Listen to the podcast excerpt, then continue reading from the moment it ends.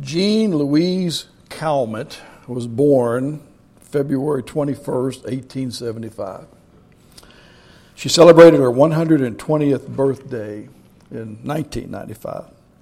And at that time, she was the oldest person in the world and had become quite a celebrity in her country of France. French Minister of Health even came to her birthday party, and three books were written about this uh, amazing lady. But it was the medical community and medical scientists who were most interested in Jeanne. They studied her life to try to figure out how she could live so long. What did she do? She, what did she do different from other people? And they found nothing particularly unique about her diet, though she did confess that for years she would eat two pounds of chocolate every week. Go, Jeannie. I, I, she also smoked moderately until the age of 117. She only used olive oil when she cooked, and she liked to take vigorous walks and ride her bike until she was 100.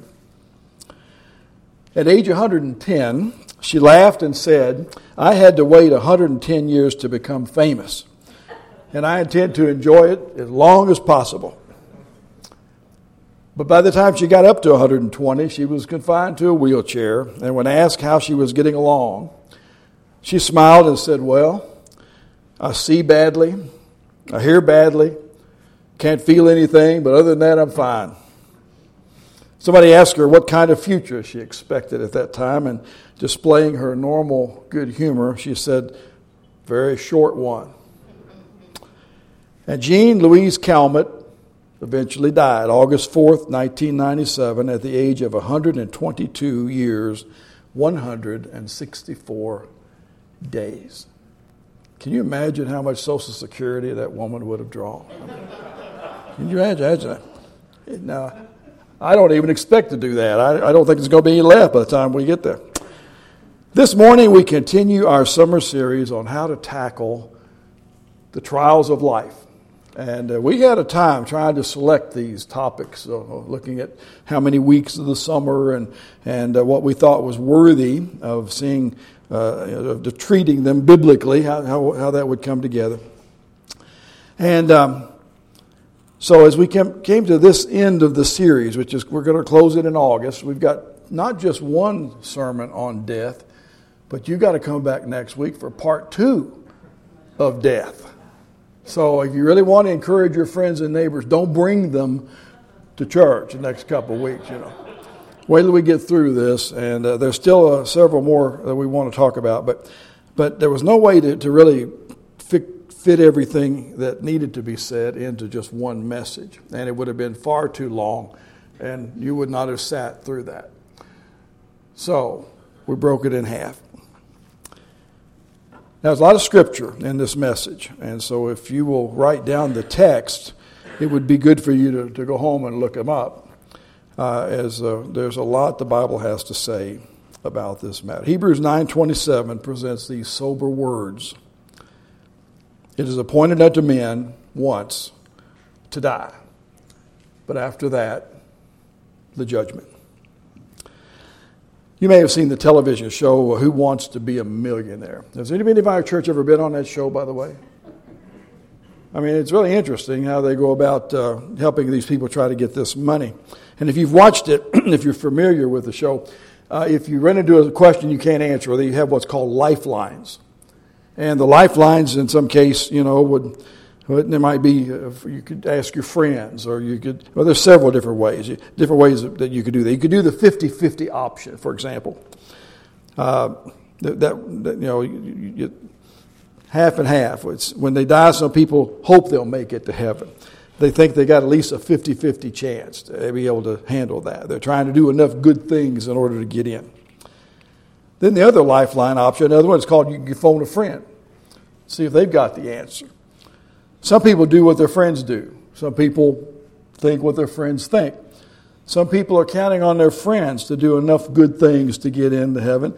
Or, if the, that's not an option, you could ask, ask the audience. You could see what the collective people, the body of people. A lot of people simply go with the majority view of everything. Majority of the people reject the Bible, then you're going to reject the Bible. But here's an important question to ponder when it comes to this trial of death. What is your lifeline? Where, where do you go for answers? How do you come to terms with this? And if you're a follower of Jesus Christ, and I hope that you are, then you already should know that the Bible is the owner's manual of the human heart. And as such, we can go to God's Word and we can examine it and we can discern things about these trials and problems. All of the things we've talked about this summer and we'll talk about, you got to go to Scripture to resolve them. So, let's see what the Bible has to say about five basic questions concerning the trial of death. You ready? Question number one. Well, what is death? Well, from a Christian worldview, to answer that question, you got to understand how each of us has been made. As he closed out the New Testament book of 1 Thessalonians, the Apostle Paul wrote these words May God Himself, the God of peace, sanctify you through and through, and may your whole spirit, soul, and body be kept blameless at the coming of our Lord Jesus Christ. Now, basically, God has created us with two sections or two parts. First is the invisible inner part, and that's made up of your soul. It's the, uh, the, the, your mind, will, and emotions is all wrapped up in the soulish part of who you are. And your human spirit. Now, that's the eternal part of who you are. We receive uh, these two things at the moment of our conception, and it is the very center of our personality. Now, then we have our body that is the package that all those things we just talked about fits into. That's the second part, the physical body. It's this tangible outer shell, skin and bones, the thing that houses our soul and spirit. And death takes place when the soul and the spirit separate from your body. Now, one way to illustrate this would be if I brought a glove up here and I slipped this glove over my hand. Then what you would still see is basically the shape of my hand.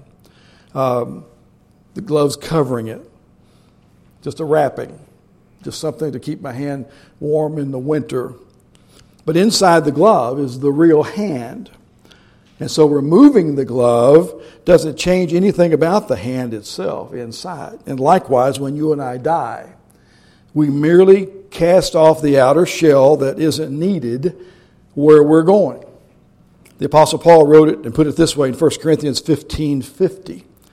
I declare to you, brothers, that flesh and blood cannot inherit the kingdom of God, nor does the perishable inherit that which is imperishable. All through the Bible, the ideas of death and separation are used interchangeably. When death takes place, your inner person, that's the soul, that's the spirit, separates instantly from the outer physical body. Over in the Gospel of Luke, chapter 23, when Jesus was on the cross, the thief next to him asked, Jesus, would you remember me when you come into your kingdom? And Jesus said, I tell you the truth, today you'll be with me in paradise. So that, that's kind of an encapsulation of the, the basics of what death is and what we have to look forward to. Let's go to another, another question. Does everybody die? And according to Romans 5.12, the answer is yes.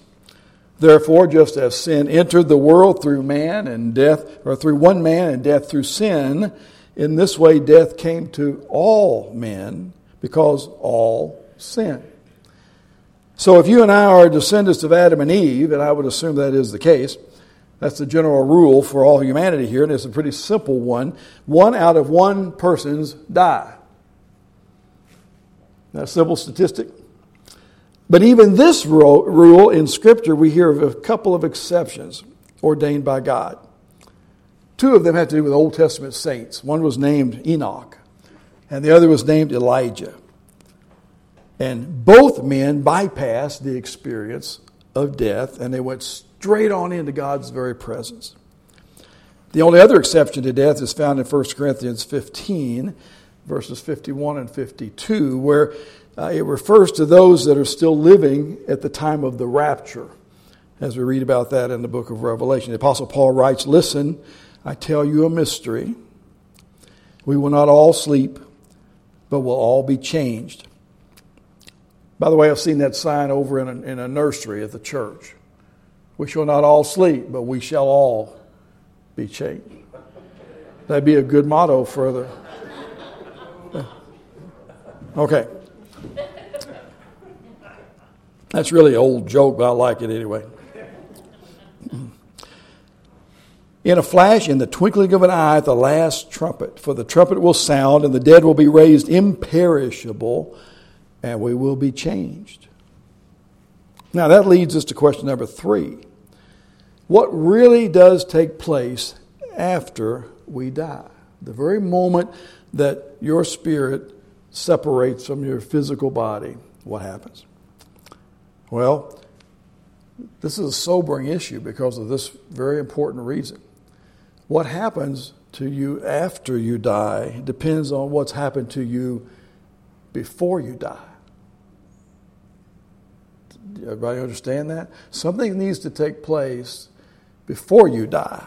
In fact, it's one of the reasons we're here today. It's one of the reasons the church exists and why we preach the gospel. The destiny of the person who has never trusted Jesus Christ for their salvation is totally different from that of the one who has. I mean, let's consider first what becomes of those who know the Lord Jesus Christ. 2 Corinthians 5, verse 1. Now we know that if the earthly tent we live in is destroyed, isn't it interesting that it's called a tent?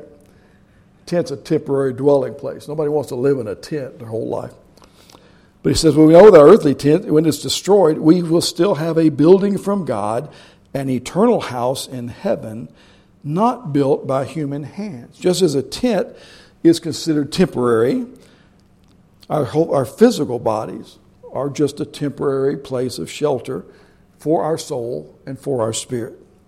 And one day, death will tear that down. It'll tear down that tattered tent and it'll be replaced with something that's permanent etern- and uniquely designed for an eternal existence with God.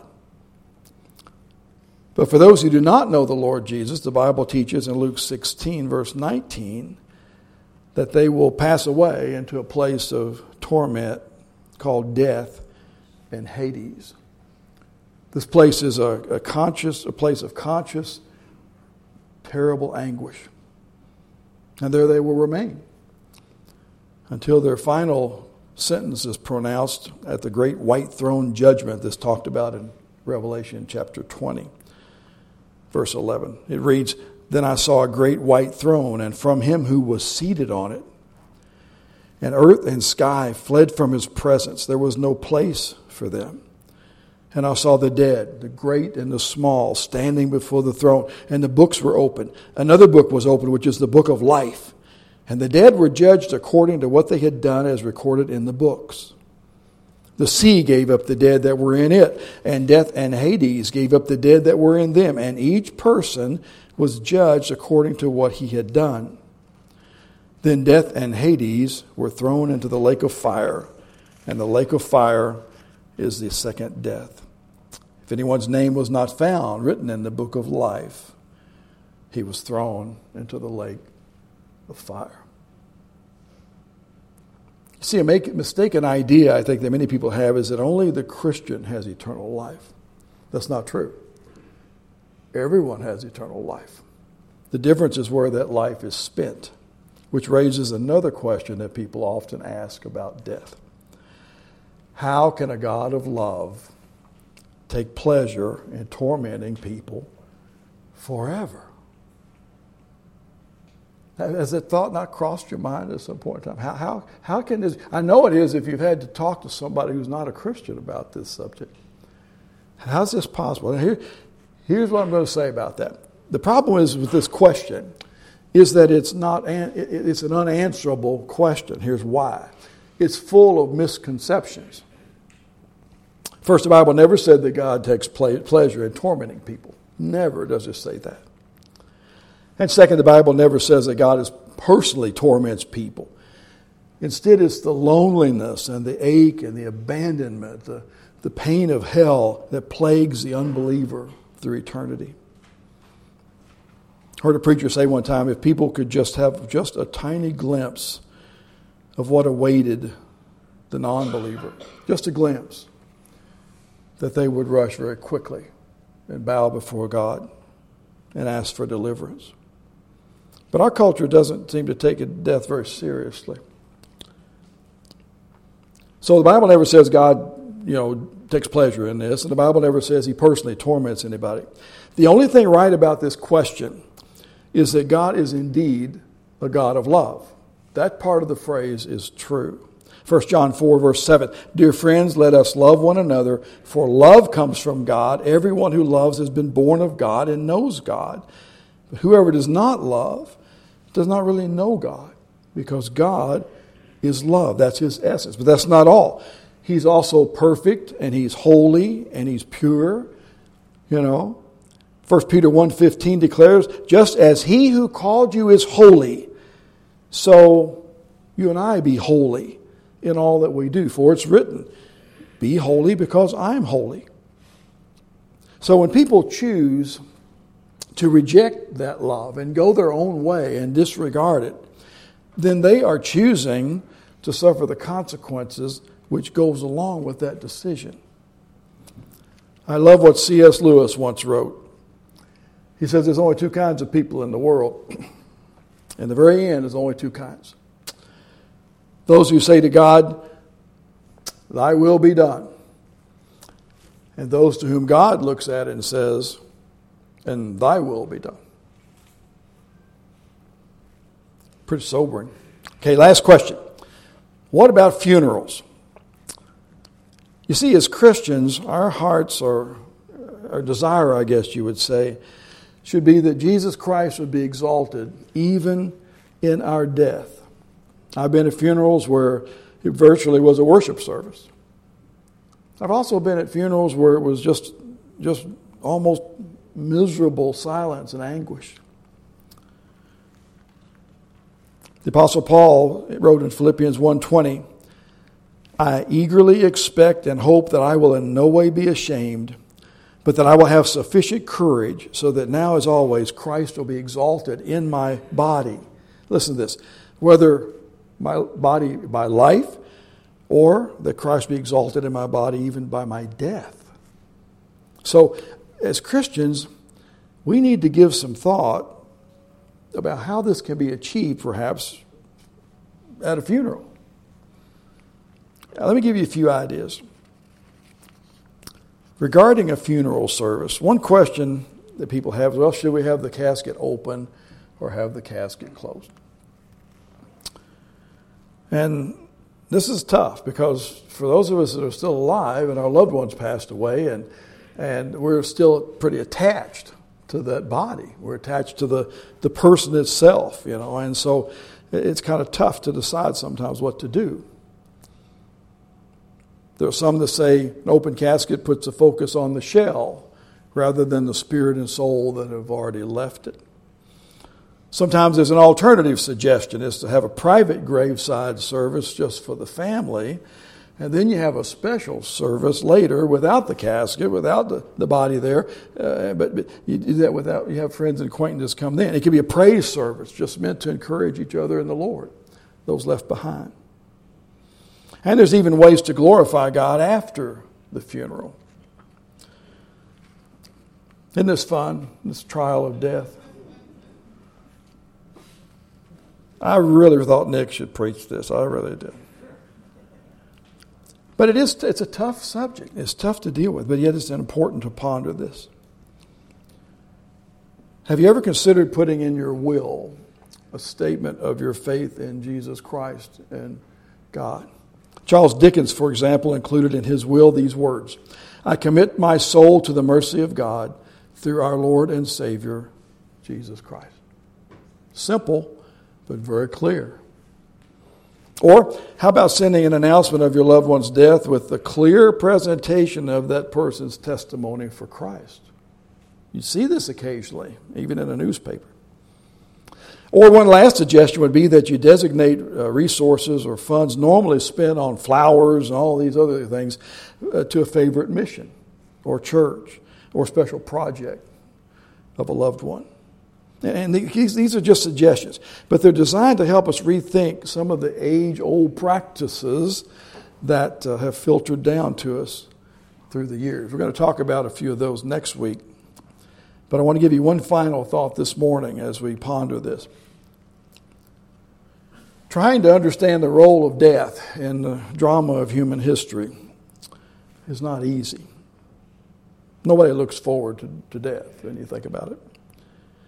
But fortunately, somebody came along who understood the distorted story of mankind, understand what men had done, what humans have changed, how much we've distorted love and truth. Someone who could tell us what the original was like. Someone came along to do that. Why things had changed. How we could, through that someone, overcame death, overcome death. And his name was Jesus. He was a dear friend to a family of uh, one brother named Lazarus and two sisters, Mary and Martha. And when Lazarus died, these grieving sisters sent for Jesus. In John's Gospel, chapter 11, verse 17, I'll close with this passage. Here's what we read. On his arrival, Jesus found that Lazarus had already been in the tomb for four days. Jesus was late. Lord, Martha said to Jesus, if you had been here, my brother would not have died.